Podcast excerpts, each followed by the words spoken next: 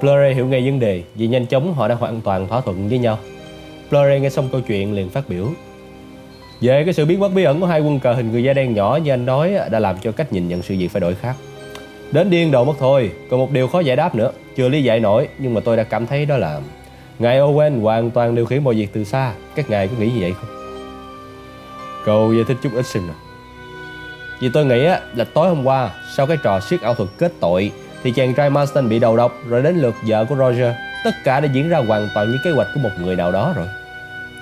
Armstrong lắc đầu và nhắc Lore nhớ đến bằng chứng cụ thể là thuốc trừ sâu trong cốc của Marston. Lore gật đầu. Đúng, tôi không có quên điều đó. Chất độc này người ta thường không mang theo bên mình. Vậy thì làm sao nó lại có ở trong cốc của Marston? Cần phải suy nghĩ kỳ cần. Tối hôm qua, Marston uống vài cốc rượu chứ không phải là một. Nhưng chỉ đến cốc cuối cùng thì nó mới có thuốc độc.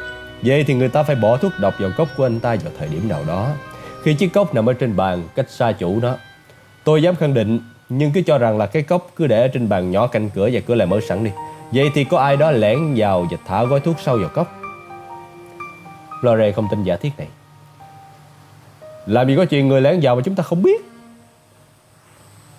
Thì tại vì lúc đó chúng ta đang bận dò xét lẫn nhau. Lâm Bắc nói một cách khô khan. Đó cũng là sự thật. Tất cả chúng ta đều bị kết tội. Chúng ta chạy toán loạn trong phòng để dò xét. Rồi chúng ta tranh luận, thanh minh, chúng ta bận chú ý lẫn nhau. Tôi cũng tin rằng sự gì có thể xảy ra y như vậy. Nếu không thể xảy ra khác được, vậy thì các ngài, chúng ta xét đến công việc của chúng ta đi. Rất tiếc là trong chúng ta lại không có ai có khẩu súng lục nào. Giá mà có thì tốt hơn đấy. Tôi có đi. Lore mở to mắt, anh ta hỏi to. Lúc nào anh cũng mang theo súng ư? Cũng còn tùy. Tôi đã có vài lần rơi vào các tình huống gây go, vì thế mà tôi cũng biết thận trọng đề phòng. À, nào, thế thì chưa bao giờ anh gặp phải tình huống gây go hơn lúc này đâu. Nếu chỉ có một thằng điên nấp trên đảo và trong túi nó chỉ có một chút thuốc độc thôi, thì không cần phải dùng đến súng, chỉ sợ là nó lại cầm dao trên tay. Bác sĩ ho nhẹ rồi nói, Gloria, trong trường hợp này có thể cậu đoán nhầm. Nhiều tên điên muốn giết người nhưng lại có hình thức rất hiền lành. Thậm chí còn có thể nói lời dễ chịu và dễ gần nữa kìa. Tôi thì không tin thằng điên của chúng ta là hiền lành giống như ông tưởng đâu bác sĩ à. Ba người đàn ông bắt đầu đi. Họ thăm dò, tìm kiếm trên đảo. Họ đã lùng sục khắp phần đảo phía Tây, tìm cá trên bờ biển lẫn phía dưới những tảng đá xếp lô nhô trên mặt biển. Chẳng có gì chứng tỏ là có người nấp, không có một bóng người nào ngoài họ. Hòn đảo này rất ít cây xanh, các cây cỏ mọc sát đất cũng ít. Ba người đàn ông đã tìm kiếm rất cẩn thận và có phương pháp. Họ leo lên chỗ đỉnh cao nhất của đảo nhìn bao quát bờ biển và cả ngôi nhà. Rồi họ phát hiện ra dưới tảng đá có một cái vòm nhỏ như miệng hang, nhưng không thể chui lọt người vào đó. Cuối cùng trên bờ biển, họ bắt gặp tướng MacArthur đang ngồi. Ông ngồi trầm ngâm nhìn ra bờ biển, lặng yên như hòn đá, ánh mắt thẫn thờ, xa xăm. Chỉ nghe thấy tiếng sóng biển vỗ ì ập vào bờ đá. Ông không nghe thấy tiếng bước chân của ba người đang đến gần, mà cũng chẳng buồn để ý đến họ. Flore nghĩ, có người này thật là kỳ quặc, cái nhìn của ông ta cứ như là không hồn ấy. Anh hắn giọng mấy lần rồi cất tiếng. Ừ, thưa ngài, ngài đã tìm được chỗ ngắm cảnh rất đẹp và yên bình nha. Viên tướng nhăn trắng, ánh mắt lia nhanh ra phía người đang đứng sau mình rồi nói. Thời gian của tôi còn ít lắm. Tôi tha thiết kêu cầu các vị đừng quay rầy tôi. Chúng tôi không có muốn quấy rầy ngài, tôi chỉ muốn nói rằng chúng tôi đi dạo một vòng quanh đảo để tìm xem có ai nấp trên đảo này hay không. Tướng MacArthur nhăn trán nói. Cậu chẳng hiểu được đâu, cậu chẳng thấy biết được điều gì trong chuyện này. Thôi, cậu bé làm ơn để cho tôi yên đi. Blore lùi lại, khi đã đến bên hai người kia anh nói. Ông già này lẩn thẩn rồi, không thể nói chuyện với ông ta được đâu. Ông ta nói cái gì vậy? Ông ấy lẩm bẩm cái gì đó như là ông ta không có thời gian và ông ta không muốn bị chúng mình quay rầy. Bây giờ bác sĩ Armstrong mới nhớ mày lẩm bẩm. Tôi chỉ muốn biết xem là... Cuộc săn tìm trên đảo đã kết thúc. Ba người đàn ông đứng trên đỉnh cao nhất của đảo và nhìn về phía đất liền. Trên mặt biển không có một bóng thuyền, gió thổi mạnh hơn. Nhiều người đến cá không ra khơi, sắp có bão. Thật là đáng nguyền rủa đứng ở đây không thể nhìn thấy sớm làng được. Thế trong trường hợp chúng ta đánh tín hiệu cấp cứu thì ai bắt được hả? Có lẽ buổi tối chúng ta nên đốt lửa Thì trong đất liền người ta sẽ thấy chăng Lâm bắt nhăn trắng. Quỷ tha mà bắt nó đi Chắc chắn mọi chuyện này đã được sắp xếp theo kế hoạch từ trước như thế nào? Tôi làm sao mà biết được Những đứa nào dịch ra trò đồ lô xuẩn này? Ví dụ như hắn có tình đẩy chúng ta vào một tình huống sợ hãi Rồi hắn cũng sẽ chẳng để ý đến dấu hiệu kêu cứu của ta Hay là gì đó. Cũng có thể hắn đã loan tin trước Rằng ở đảo này có một cuộc tiếp khách vui chơi nào đó Mà đất liền không cần phải để ý tò mò đến. Nói tóm lại là hắn có thể tìm ra nhiều lý do nguồn gốc khác. Thế anh nghĩ rằng những người dân trong làng kia cũng tham dự vào việc này sao? Tôi cũng tin là như vậy các vị xem nha. Họ sẽ loan tin trong làng là không một ai được phép đặt chân lên đảo Một khi mà ngài Owen chưa giết xong những người khách của ngài thì sao? Có những lúc mà tôi không thể nào tin nổi mọi chuyện. Bác sĩ lên tiếng. Philip rít lên, Thấy rõ hai hàm răng nhọn. Ngài nói thế thì chính xác là phải tin thế đấy. Liệu có kẻ đào lặn trốn dưới nước được không? Tôi không tin. Bờ đá ở đây dựng đứng như vậy, Người ta có thể nấp ở đâu được chứ? Liệu có một tảng đá nào có khe nước Và kẻ nào đó ẩn mình trong nước? Dưới khe nước đó thì sao? Giá mà chúng ta có cái thuyền Chúng ta sẽ bơi xung quanh đảo xem. Nếu chúng ta có cái thuyền Thì chúng ta đã bơi thẳng về đất liền rồi. Ờ à, đúng thế. Vì vậy chúng ta cần phải kiểm tra các bờ đá. Còn có một chỗ mà hắn có thể trốn được Đó là tảng đá dưới kia bên tay phải. Nếu có chỗ nào buộc được dây thừng trèo xuống kiểm tra không? Thôi được rồi, cần phải kiểm tra hết chỗ đó ấy đấy Để tôi đến đó xem thành đá dựng đứng đến mức nào. Tôi tìm dây thừng buộc vào mấu đá và tụt xuống. Để tôi về nhà tìm dây thừng đã. Lore nói rồi đi nhanh về nhà. Lơ bác nhìn lên bầu trời Nhưng đám mây bắt đầu tụ lại Gió thổi mạnh hơn. Lơ bác chăm chú nhìn bác sĩ rồi hỏi Ngài em lặng thế? Ngài nghĩ gì vậy? Tôi đang mãi suy nghĩ xem Diện tướng MacArthur điên đến mức nào. Cả buổi sáng Vera bồn chồn đứng ngồi không yên Cô cảm thấy sợ bà Emily Brand. Bà Brand lấy một cái ghế ra góc sân sau nhà, nơi kính gió, ngồi đan. Bao nhiêu lần Vera nghĩ đến bà Brand là bấy nhiêu lần một hình ảnh khủng khiếp hiện ra trước mắt. Một khuôn mặt phụ nữ xanh xao chìm trong nước, rồng rêu bám vào mớ tóc nổi lèo bèo. Khuôn mặt đã có một thời đẹp đẽ, quyến rũ mà giờ đây nhìn nó không thể thương được. Và cũng chẳng nên sợ làm gì một người đã chết. Thế mà ngoài kia, bà Emily Brand tốt bụng và đức hạnh đang ngồi đan len một cách bình thản Thẩm phán Warray ngồi trên ghế dựa ngoài sân, trước nhà. Trong từ sau lưng ông, người ta chỉ thấy cái cổ rụt sâu vào giữa hai vai. Khi Vera nhìn đến ông, là cô lại hình dung thấy một chàng trai trẻ tuổi, mắt xanh, tóc màu hạt dẻ, nét mặt hoảng hốt, bối rối đứng trước vành móng ngựa. Đó là Edward Seton. Cô còn tưởng tượng ra bàn tay khô héo của ông thẩm phán đặt lên đầu chàng thanh niên bản án tư hình đen tối. Một vài phút sau, Vera chậm chậm dạo bước ra bờ biển. Cô đi về phía đỉnh cao nhất của hòn đảo, nơi có viên tướng già ngồi với ánh mắt thẫn thờ vô tận. Tướng mắt Arthur giật mình khi nghe thấy tiếng chân người bước lại gần. Ông quay lại nhìn, cái nhìn của ông có vẻ tò mò cao có, phản chiếu lại sự xáo trộn trong tâm hồn. Vera cũng giật mình hoảng hốt. Phải vài phút sau tướng mắt Arthur mới nhận ra cô gái. Vera nghĩ thầm, trò ông ấy lạ quá, cứ như là ông ấy biết mình. Viên tướng lên tiếng, Ờ, thì ra cô đi. Cô đến đây. Ông thích ngồi ở đây ngắm nhìn biển ư? Viên tướng lặng lẽ gật đầu Sau đó ông nói. Đúng vậy. Đây là một chỗ rất thích hợp. Ta tin rằng ở đây đặc biệt thích hợp với sự chờ đợi. Sự chờ đợi? Chờ đợi ai? Để chờ cái gì?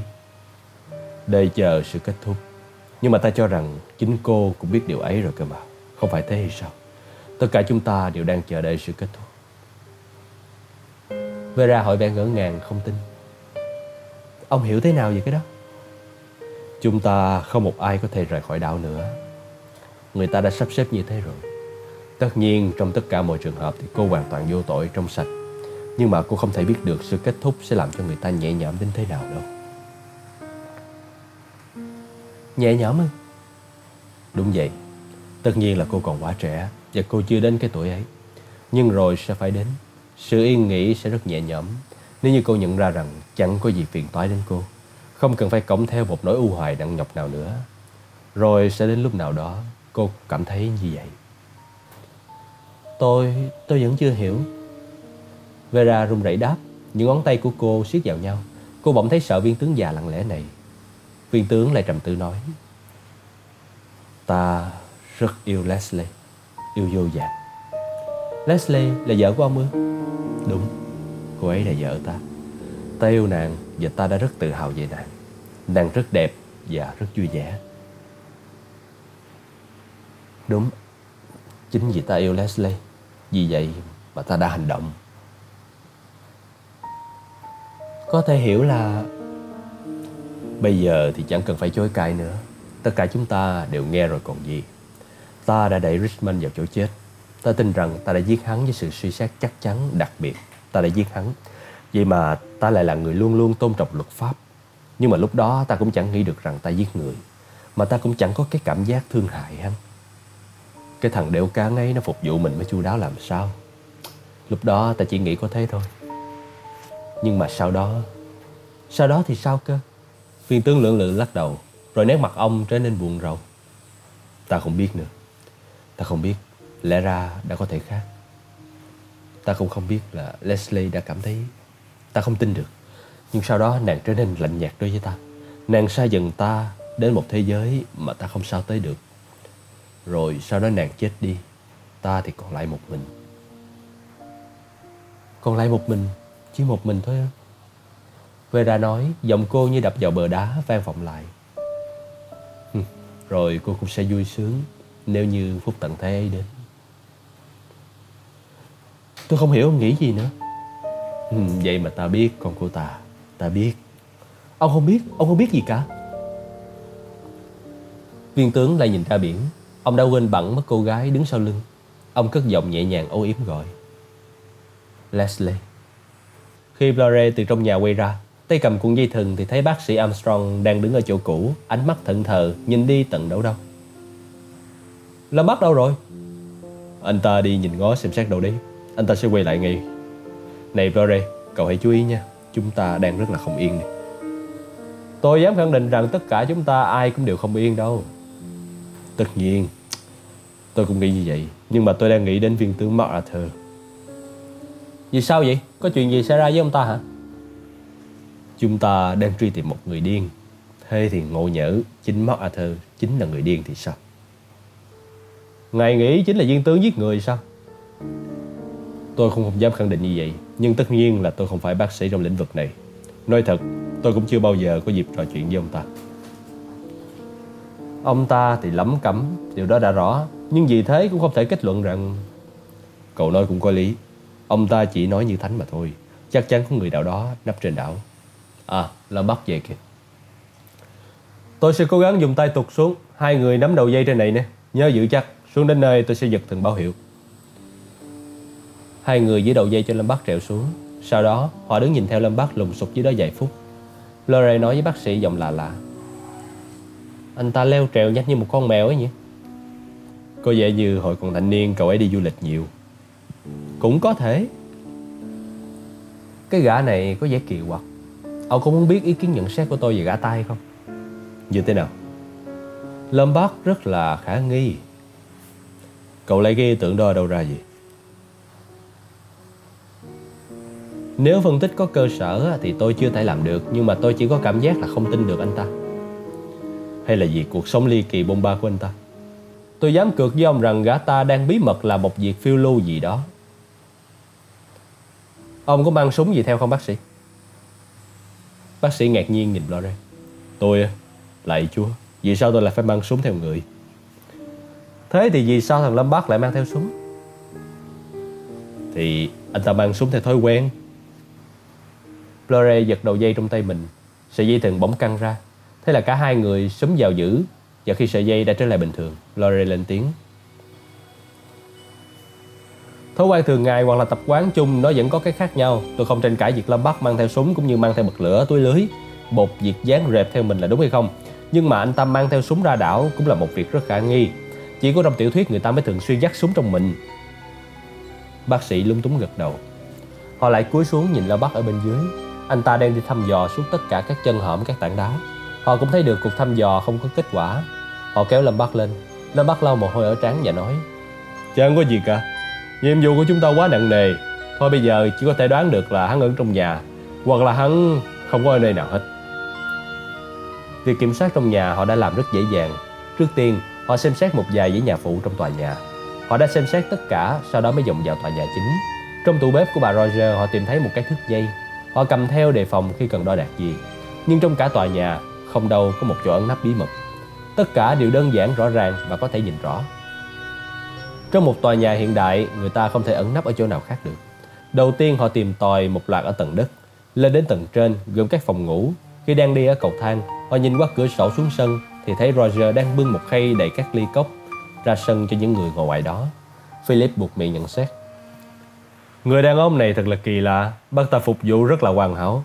Vợ bác ta chết, thế mà bác ta vẫn thẳng nhiên như không có chuyện gì xảy ra. Roger là một người đầy tớ tốt, anh cứ để cho bác ta yên đi. Vợ bác ta nấu ăn mới ngon làm sao? Bữa ăn chiều hôm qua đó. Họ rẽ vào phòng ngủ đầu tiên. Chỉ 5 phút sau Họ lại chạm trán nhau ở đầu cầu thang. Không thể có người ẩn nấp ở bất cứ đâu Mà cũng không có chỗ để nấp. Ở đây còn một cái cầu thang nhỏ nữa nè Cầu thang ấy dẫn lên phòng của người hầu Ở trên sân thượng thế nào cũng phải có các bể để chứa nước mưa, nước ngọt hoặc gì đó Có thể đắp trong đó đó, cần phải xem thêm khi đang đi trên cầu thang nhỏ đó thì bỗng nhiên họ nghe thấy có tiếng động bên trên. Đúng, tiếng những bước chân nhẹ nhàng, rón rén ở trong căn phòng ngay trên đầu. Cả ba đều lắng nghe, bác sĩ giật cánh tay Blore. Lâm Bắc đặt một ngón tay lên miệng ra hiệu. Hãy nghe xem thêm. Họ lại nghe thấy tiếng bước chân của ai đó nhẹ nhàng, cẩn thận đi ở căn phòng phía trên cầu thang. Cầu thang này dẫn đến phòng của vợ chồng Roger, trong đó chỉ có xác bà Roger thôi. Tất nhiên là những nơi như vậy người ta lại càng dễ ấn nắp, Bởi vì chẳng ai lại muốn mò vào phòng của người chết nằm cả. Vậy thì chúng ta hãy đi thật nhẹ nhàng nào. Họ lên cầu thang nhẹ không gây một tiếng động. Trước cửa phòng người hầu có một khoảng nghỉ hẹp. Cả ba người đứng đây lắng nghe. Đúng thật trong phòng đang có người. Tiếng chân đi đi lại lại thật thầm lặng. Nào, xông vào. Lore nói, Anh đẩy cửa xông vào. Hai người kia cũng theo chân anh. Cả ba đứng sững lại. Roger đang ở trong phòng, trên tay ôm một đống quần áo đầy. Lore lúng túng nói câu đầu tiên. Ờ xin lỗi, bác Roger. Chúng tôi nghe thấy có tiếng người đi lại trong phòng Vì chúng tôi cứ tưởng À không, Chính tôi phải xin lỗi các ngài. Tôi lên đây để lấy chút đồ dùng tư trang. Tôi hy vọng các ngài sẽ không phản đối Nếu cho tôi chuyển sang một căn phòng trống Ở tầng đất gần phòng khách, Cái phòng nhỏ nhất à Roger hướng về phía bác sĩ trình bày. Bác sĩ trả lời anh ta. Tất nhiên là được. Ba cái chuyện xuống dưới đó đi. Họ cố gắng không nhìn về phía cái giường Có xác người nằm phủ giải trải trên đường trên. Cảm ơn các ngài. Roger nói, Rồi bác ta ôm nắm quần áo ra khỏi phòng xuống cầu thang. Bác sĩ bước lại gần giường, Lật khăn trải giường lên, Và nhìn vào bộ mặt yên tĩnh của người phụ nữ đã chết. Bây giờ trên mặt bà ta không còn vương lại nét sợ hãi, Không còn biểu lộ một tình cảm nào nữa. Tôi rất muốn biết người ta đã đầu độc bà ta bằng thứ thuốc gì. Sau đó, ông quay lưng đi. Tôi cho rằng chúng ta chẳng nên tìm làm gì nữa, Vô ích thôi. Tôi linh cảm thấy ở đây ta chẳng tìm được gì đâu. Lore không ngại tống công mở thêm cửa lỗ thông hơi nhỏ ra Nhầm xuống sân rồi nói. Cái lão Roger chết tiệt ấy đi nhẹ nhàng thế à? Vài phút trước chúng ta còn thấy lão dưới sân Thế rồi chẳng ai đâu chúng ta nghe tiếng chân lão lên cầu thang vào phòng hết Vì thế mà chúng ta phải cẩn thận các trường hợp Nếu như có tên nào đó nấp trên sân thượng thì sao Lore biến vào khoảng tối sát trần. Lombard cũng rút chiếc đèn pin trong túi ra và đi theo sau. 5 phút sau, có ba người đàn ông đứng sững nhìn nhau trên sân thượng. Người họ bám đầy bụi bặm và mạng nhện, mặt nhăn nhó. Như vậy, chỉ có 8 người trên đảo nhỏ, ngoài ra không còn một ai khác. Như vậy thì chúng ta đã nhầm. Chúng ta đã tưởng tượng hết sức nhầm. Bởi vì chúng ta đã bị những cảnh tượng kinh hoàng kia ám ảnh. Hai cái chết bất ngờ xảy ra. Tôi khẳng định rằng chúng ta đã suy nghĩ đúng hướng Quỷ thầm mà bắt nói đi, tôi là bác sĩ nên tôi hiểu các trường hợp tự tử. Chắc chắn Anthony Marston không phải là tự tử. Theo ông thì đó không phải là một cái chết bình thường. Cái chết bình thường hả? Một sự bình thường kỳ dị và đáng nguyền rủa thì có.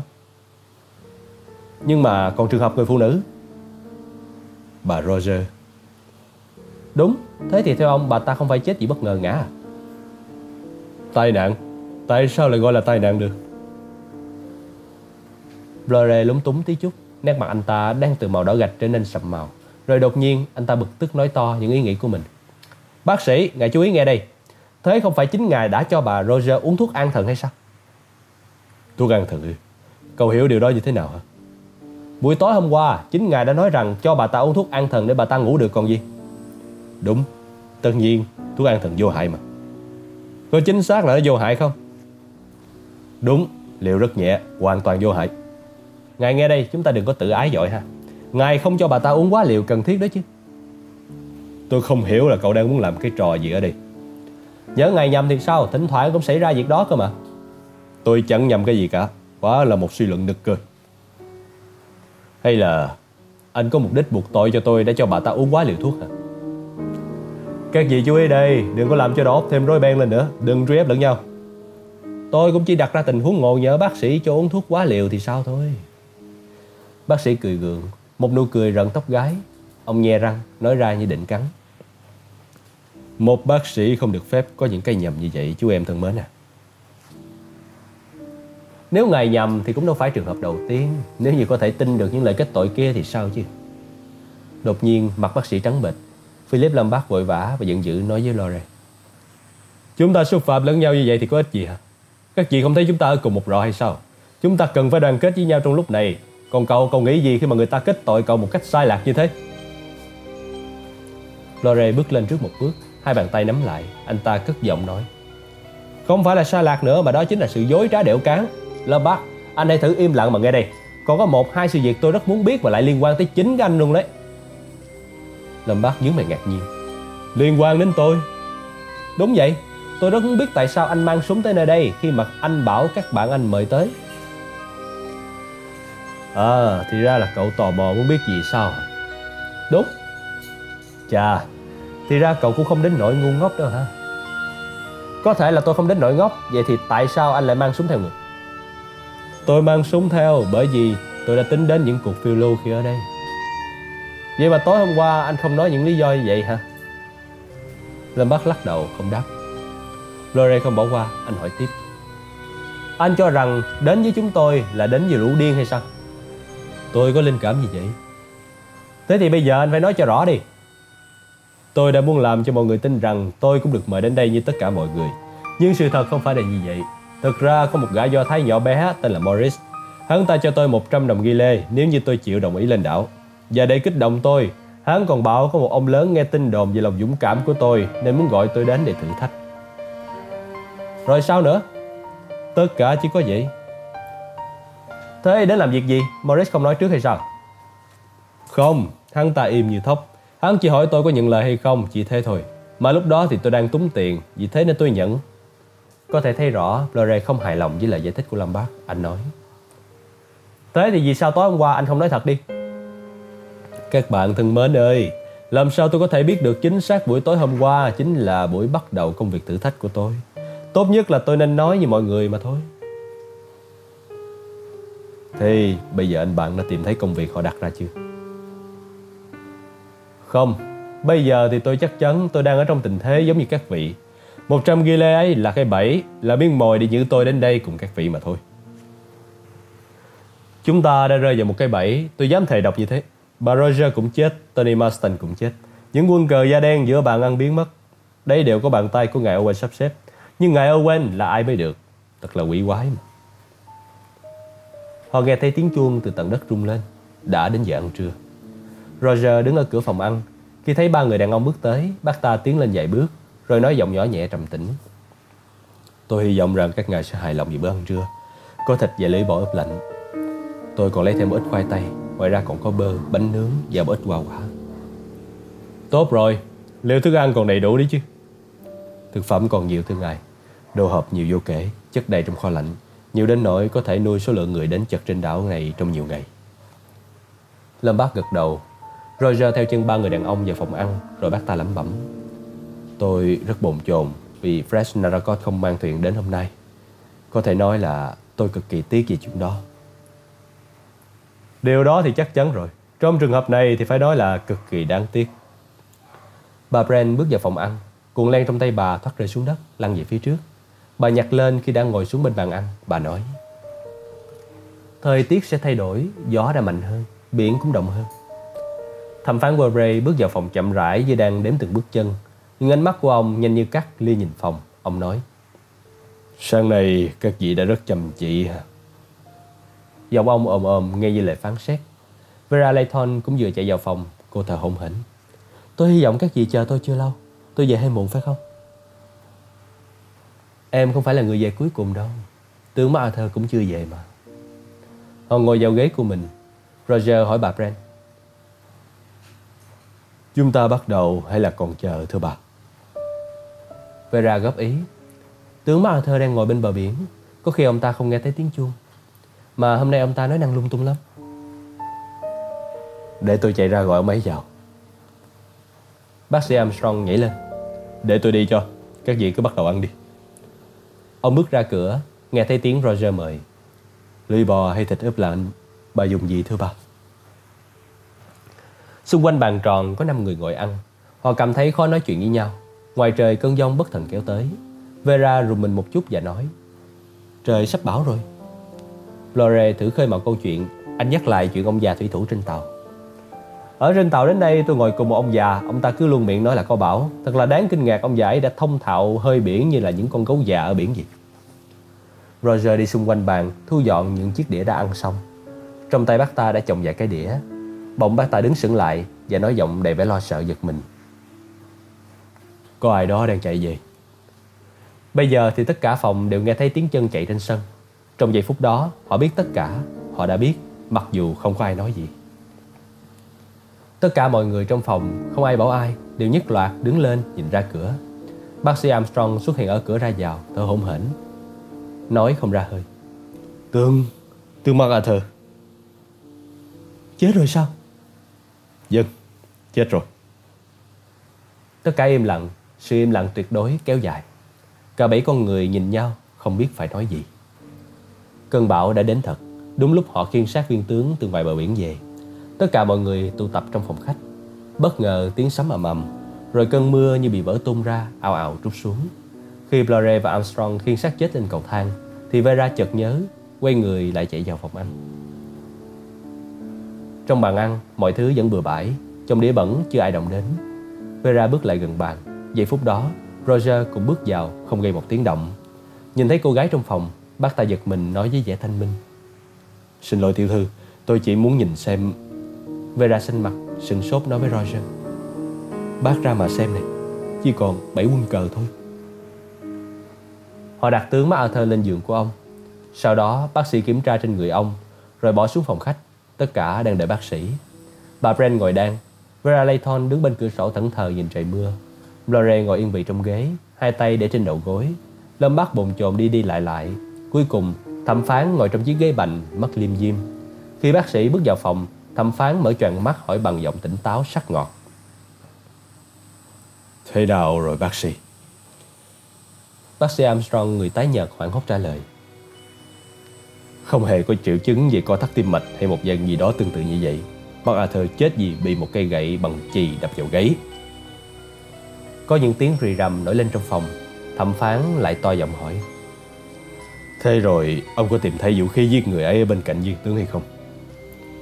Không Chắc chắn là ông ta chết vì thế chứ Không còn nghi ngờ gì khác Thế thì không còn cách nào khác Chúng ta phải lần tìm từng đầu mối một Không có ai cãi lại lời thẩm phán Ai cũng thấy rõ Cả buổi sáng thẩm phán chỉ ngồi trong sân Không đi đâu Mà chỉ ngồi suy ngẫm Bây giờ đây, Đứng trên mọi nghi vấn, Ông ta trở thành đầu lĩnh có quyền ra lệnh, Truy hỏi, Như là nghiệp vụ mà ông vẫn làm trước đây, Như khi ông là thẩm phán của tòa án tối cao. Ông nuốt nước bọt, nặng nề nói, Sáng hôm nay, khi tôi ngồi trên sân, Tôi để ý thấy các ngài đi tìm ai đó.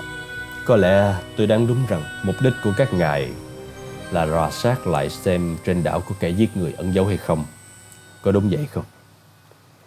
Đúng như ngài nghĩ Chắc chắn là các ngài đã phát hiện rằng Anthony Marston và bà Roger không phải ngẫu nhiên mà chết Không phải họ tự tử.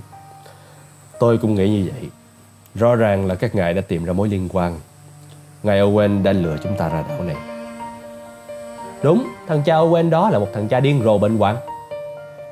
Chắc chắn là như vậy Nhưng mà kết quả cuối cùng của cuộc điều tra là rất cơ bản. Chúng ta đang làm một việc quan trọng. Cứu chúng ta khỏi cái chết. Nhưng mà Ngài có tin được không Trên đảo không còn một ai khác ngoài chúng ta Thẩm phán đưa tay lên cầm theo thói quen Rồi ông nói nhỏ Đúng như các ngài hiểu, không có một ai. Cả buổi sáng tôi đã suy nghĩ một cách coi ly như vậy. Lẽ ra tôi nên nói trước với các ngài là cuộc tìm kiếm này sẽ không mang lại kết quả gì. Nói ra điều đó thì lại là phủ nhận những suy luận trước của tôi. Bởi chính tôi đã phân tích tên ngài Owen là thế nào. Và tôi cũng đang nghĩ hắn ta có trên đảo này. Sau đó tôi tiếp tục nhìn mọi người và suy nghĩ thêm. Tôi cho rằng cái nhân vật Owen ấy cũng là một người có tội và pháp luật đã không sợ gáy được. Hắn chỉ có thể thực thi cái việc giết người như thế này ở trên đảo. Đó là phương pháp duy nhất.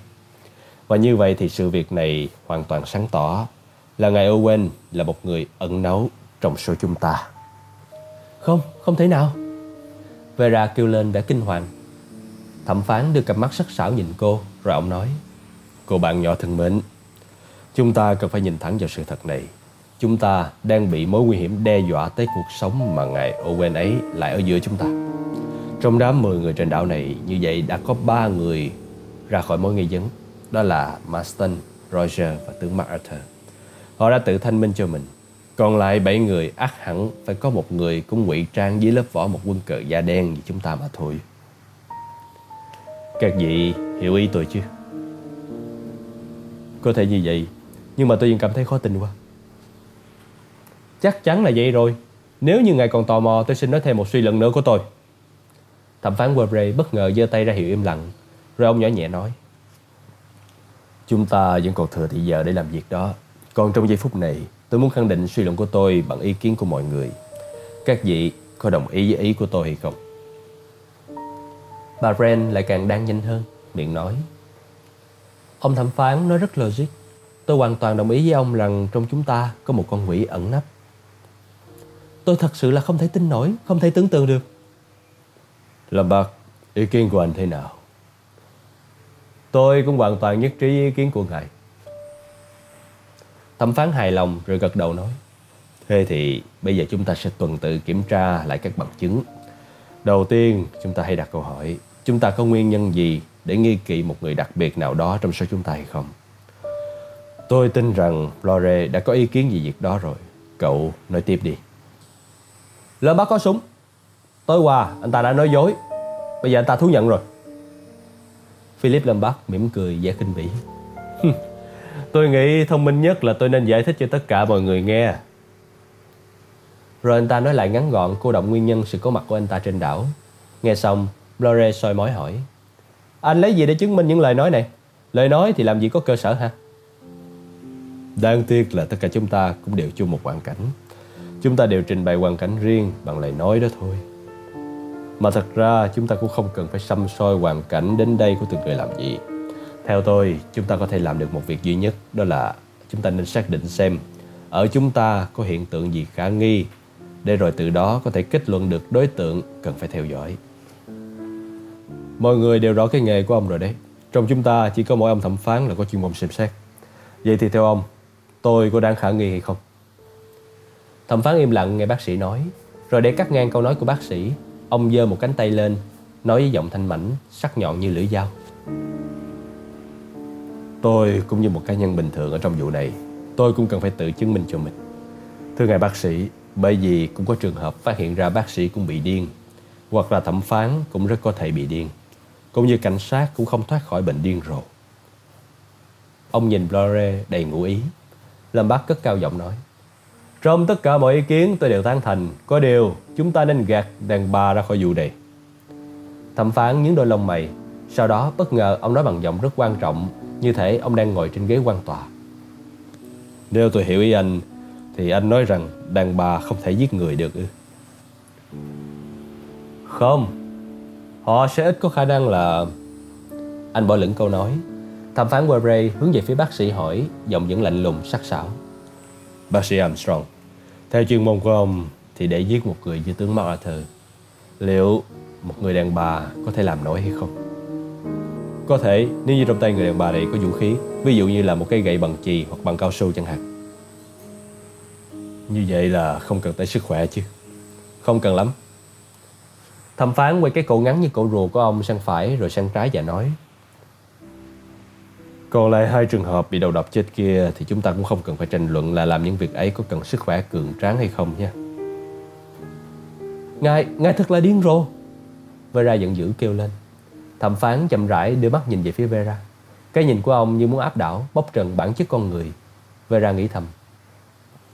Lão ta cứ nhìn mình như là tội phạm Ai mà chịu được Tiểu thư thần mến Cô hãy cố gắng kiềm chế Tôi không tìm cách kết tội cô Tôi hy vọng bà Bren cũng không tự ái Vì chúng ta cùng một dạng cần phải được xem xét thậm chí là phải nghi vấn nữa kìa.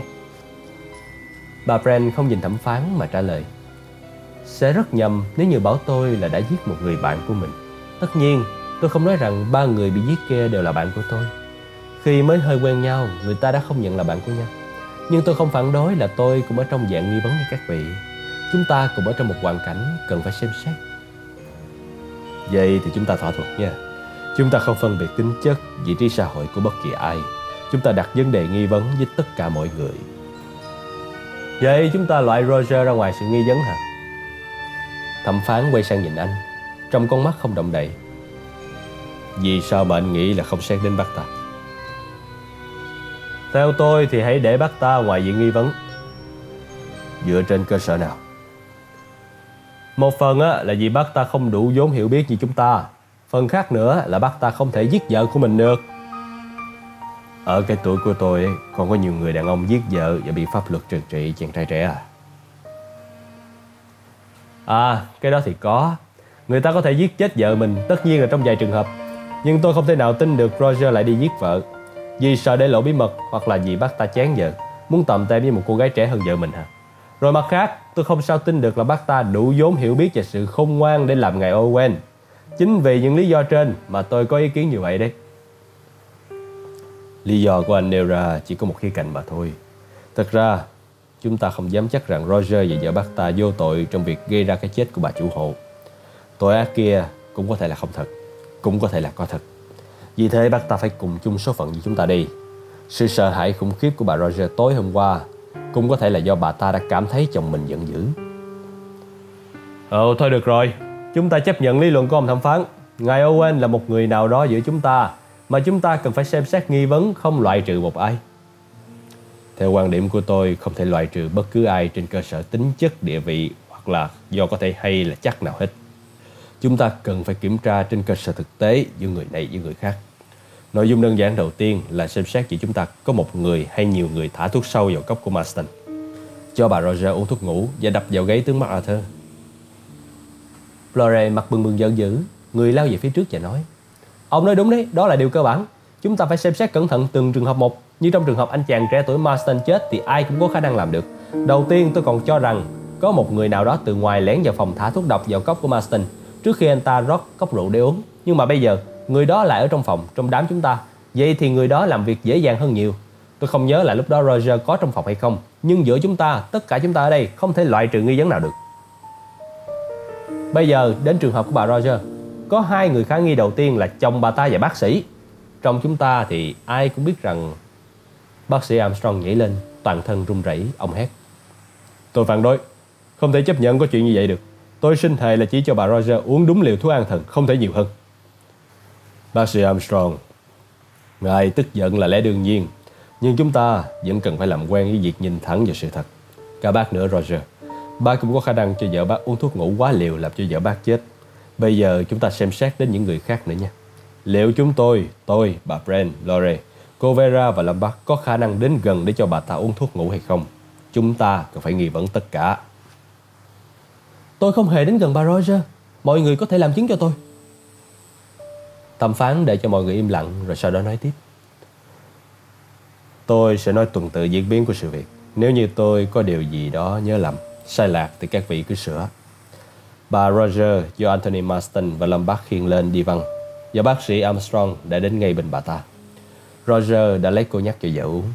Còn khi phát hiện ra âm thanh rùng rợn là ở chỗ nào thì tất cả mọi người đều chạy qua phòng bên. Chỉ còn lại bà Emily Brand trong phòng cùng với người đàn bà đang ngất liệm. Trên má bà Brand hai nốt đỏ nổi lên. Bà ngừng đang và nói Như vậy thì có đáng tức giận không chứ? Thẩm phán vẫn nói bằng giọng sắc lạnh không thương xót. Khi chúng ta quay trở lại phòng khách thì bà Brent lại đang cúi xuống bên cạnh bà Roger. Vậy là ngài bắt đầu kết tội cho tôi đấy có phải không? Tôi chỉ muốn xác định sự thật. Sau đó Roger bước vào phòng, bưng rượu brandy trên tay mà theo lý thuyết là cốc rượu đó đã bị người ta cho thuốc ngủ nếu như người ta cố ý hại bà Roger. Sau đó bác sĩ Armstrong và Roger đã dìu bà ta về phòng. Bác sĩ cho bà ta uống thuốc an thần. Đúng, chính xác diễn biến là như vậy. Theo trình tự đó thì thẩm phán, tôi, Lâm Bắc và cô Vera không dính vào vụ này. Giọng anh ta lộ vẻ mừng rỡ, chiến thắng Thẩm phán nhìn anh ta bằng cặp mắt lạnh lùng và lẩm bẩm Cậu thực sự nghĩ như vậy sao? Tất cả mọi khả năng chúng ta đều cần phải tính đến. Tôi chưa hiểu ý ngài. Bà Roger nằm ở giường trong căn phòng trên gác. Thuốc an thần mà bác sĩ cho bà ấy uống bắt đầu có tác dụng. Bà Roger liệm dần và chuẩn bị ngủ. Lúc đó, có một người lặng lẽ bước vào phòng Và đưa cho bà ta một liều thuốc khác nói rằng, Bác sĩ bảo bà hãy uống thuốc này đi. Đó. Các dê thử hình dung xem, Liệu bà Roger có từ chối uống liều thuốc ấy hay không? Im lặng Lore cưa quậy một chân và trán nhăn lại. Philip nói, Theo tôi thì sự việc tiếp theo ấy không thể có được, Bởi vì từ khi bà Roger về nghỉ, Chúng ta không ai rời khỏi phòng nữa. Chúng ta còn mãi tranh luận với nhau về cái chết của Marston. Nhưng mà Cũng có thể có người trong chúng ta đến phòng bà Roger lắm chứ, Lúc muộn hơn nữa kìa kìa. Thì lúc đó Roger đã về phòng với vợ rồi. Lúc đó Roger chưa dậy ngay phòng ngủ, Bác ta còn ở dưới đất dọn dẹp phòng ăn và các chạng bát Vậy lúc đó, Có thể ai trong chúng ta nhẹ nhàng lên phòng bà Roger được lắm chứ? Ngài bác sĩ hãy nói xem, Chắc chắn là bà Roger ngủ ngay sau lúc ngài cho bà ta uống thuốc an thần chứ. Tất cả đều có khả năng xảy ra, Nhưng cũng không nhất thiết bà ta phải ngủ ngay. Nếu như con người ta lần đầu tiên bị ốm như vậy Thì không thể biết trước được phản ứng của cơ thể với thuốc bác sĩ cho ra sao. Cũng có trường hợp phải đợi một thời gian dài mới có tác dụng. Tất cả phụ thuộc vào phản ứng của từng cơ thể đối với thuốc. Tất nhiên là ngài bác sĩ cũng phải chấp nhận giả thuyết như vậy phải không? Ngài cố lái theo hướng đó chứ gì? Bác sĩ Armstrong đỏ mặt vì giận dữ. Nhưng giọng nói sắc lạnh, cứng nhắc của thẩm phán lại kịp thời lên tiếng ngăn chặn những điều qua tiếng lại đã sắp bùng lên. Chúng ta không phải nghiêng về sự buộc tội Mà chúng ta cần phải tìm ra sự thật. Tôi tin rằng chúng ta đã khẳng định nhờ có tôi Mà vòng tròn tìm kiếm này vẫn đang quay Tôi biết câu chuyện của chúng ta hôm nay chưa có gì là quá lớn Diễn biến còn phụ thuộc vào người nào có liên quan đến người bệnh Nếu bà Brand hay cô Vera xuất hiện nơi phòng bà Roger thì có thể người bệnh không ngạc nhiên chút nào. Bà ấy sẽ nghe lời và uống ngay thuốc. Còn nếu như cánh đàn ông chúng ta, ví dụ như tôi, Lombard hoặc Lore mà xuất hiện ở đó, thì chắc chắn bà ta sẽ rất ngạc nhiên và khó tin. Thế nhưng, theo tôi hành động ấy mà nghi ngờ bà Brand hay cô Vera thì không phải. Vì chúng ta không dùng hết nghi vấn vào đàn bà. Nào, nói vậy thì chúng ta sẽ đi đến đâu đây hả? Thẩm phán Warre lại sao mép Nét mặt hoàn toàn lãnh đạm, không biểu lộ tình cảm. Ông nói. Chúng ta đã kiểm tra xác chết thứ hai, xác định không người nào trong chúng ta thoát khỏi sự nghi vấn. Bây giờ, chúng ta chuyển sang trường hợp cái chết của tướng Mark Arthur mới xảy ra sáng ngày hôm nay. Tôi tin chắc là... Xin nhắc nhở mọi người, các quý ông và quý bà ngồi ở đây rằng nếu ai vắng mặt trong lúc xảy ra sự việc trên thì cứ việc đề bạt ý kiến. Tôi xin nói đầu tiên Tôi vắng mặt ở hiện trường nơi tướng MacArthur bị giết. Cả buổi sáng hôm nay tôi ngồi trên sân. Tôi suy nghĩ về số phận trớ trêu của chúng ta. Cả buổi sáng tôi đang ngồi trên ghế bành trong sân nhà cho đến khi chuông reo gọi ăn trưa. Nhưng có thể hình dung rằng sáng hôm nay có nhiều giây phút mà không ai để ý đến tôi. Vì vậy tôi có thể đi xuống bờ biển và giết tướng MacArthur. Sau đó tôi quay trở về sân, ngồi vào chỗ. Vì thế tôi chỉ có thể nói rằng tôi không rời sân một lúc nào. Đó, Xin các chị cứ phán xét những điều mà tôi trình bày. Cả buổi sáng hôm nay tôi đi cùng bác sĩ và Lâm Bắc. Họ có thể làm chứng cho tôi điều đó. Nhưng mà cũng có lúc cậu về nhà tìm thần một mình đó. Đúng, nhưng mà sau đó tôi mang thần ra ngay. Ngài biết rồi còn gì. Hừm, cậu đi khá lâu đấy. Flore mặt đỏ bừng bừng. Tức giận. Ngài định ám chỉ gì hả bác sĩ? Tôi chỉ nói rằng cậu đi cũng khá lâu thôi. Tôi cần phải tìm dây thừng chứ không à Không thể nào đi trong chớp mắt được chứ Trong lúc Rore về nhà Thì hai ngài vẫn bên nhau đấy chứ Dĩ nhiên là ở bên nhau Lâm bác có rời đi lên quanh một lúc, Còn tôi thì vẫn đứng ở chỗ cũ Tôi muốn xác minh lại Vì đứng ở trên không thể biết được ở dưới chỗ đất đó khô hay đất lầy Dưới ánh sáng mặt trời thì khó mà thấy được Vì vậy tôi phải đi tìm chỗ để tuột xuống Tôi đi có vài phút thôi rồi quay lại Anh nói phải Tôi biết rằng anh đi với thời gian ngắn như vậy thì không thể kịp giết người được. Ngài bác sĩ, ngài có nhìn đồng hồ hay không? Không. Tôi thì có đeo đồng hồ. Một vài phút thì không thể là thời gian chính xác được. Thẩm phán bình thản nói rồi ngồi thẳng lưng trên ghế. Ông ngoái ra đằng sau hỏi bà Brand lúc này đang ngồi yên, cũng len đang trong lòng. Cô bà Brand, bà có ý kiến gì hay không? Tôi cùng Vera đi lên đỉnh cao của đảo. Sau đó tôi đã trở về sân ngồi sưởi nắng. Tôi đã không nhớ là nhìn thấy bà ngồi ở sân đây. Ngài dĩ nhiên là không thể thấy tôi Vì tôi ngồi ở sườn nhà phía đông Ở đó khuất gió Bà ngồi đó đến trưa sao Đúng vậy Còn cô Vera Sáng tôi đi cùng bà Brand Sau đó tôi dạo chơi chút ít. Tôi đi xuống bờ biển và nói chuyện với tướng Arthur Giờ lúc nào? Tôi tôi cũng không biết. Tôi nghĩ khoảng chừng một giờ trước bữa ăn trưa Nhưng cũng có thể không đến gần ấy thời gian. Cô đến trước hay sau khi chúng tôi nói chuyện với ông ấy? Tôi không biết nữa. Lúc đó tướng MacArthur rất là kỳ quặc. Cô đánh giá như thế nào về sự kỳ quặc ấy? Ông ta nói rằng tất cả chúng ta sẽ chết Ông ta còn nói rằng ngày tận thế đang đến gần Rất là kinh khủng Nói chung là đáng sợ lắm Thế sau đó cô làm gì?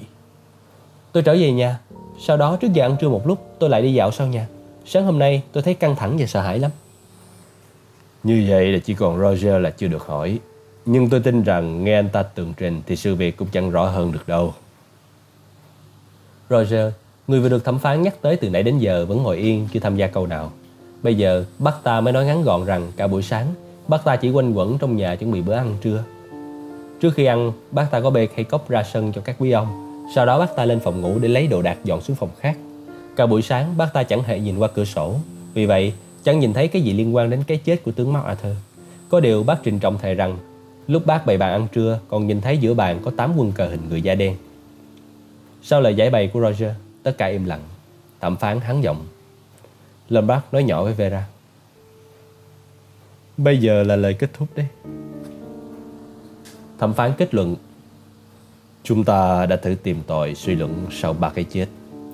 Ai cũng ra sức chứng minh là mình không liên quan tới ba vụ giết người này. Vậy chúng ta cũng không thể kết luận rằng ai là cái giết người. Mặc dù trong chúng ta, ai cũng đều có khả nghi. Tôi phải nhắc lại rằng bảy con người trong chúng ta ngồi đây có một kẻ rất độc ác và nguy hiểm. Nhưng chúng ta cũng không thể tìm ra kẻ đó bởi vì chưa đủ chứng cứ. Tốt nhất là chúng ta nên tìm cách báo tin về đất liền và yêu cầu đất liền giúp đỡ.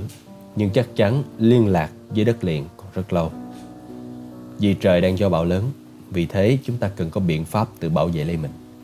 Tôi yêu cầu tất cả mọi người hãy xem xét lại mọi việc Và nếu suy đoán được gì thì hãy nói cho tôi biết Nhưng từ bây giờ đến lúc đó tất cả đều phải cảnh giác Cả các quý ông lẫn quý bà phải biết giữ mình Chúng ta sẽ dễ dàng tìm ra thủ phạm hơn Nếu chúng ta biết cảnh giác đề phòng.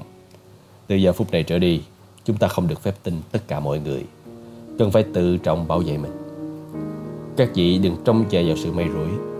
Đừng để mình rơi vào nỗi nguy hiểm vô bờ. Tôi xin kết thúc ở đây. Philip lại nói thầm.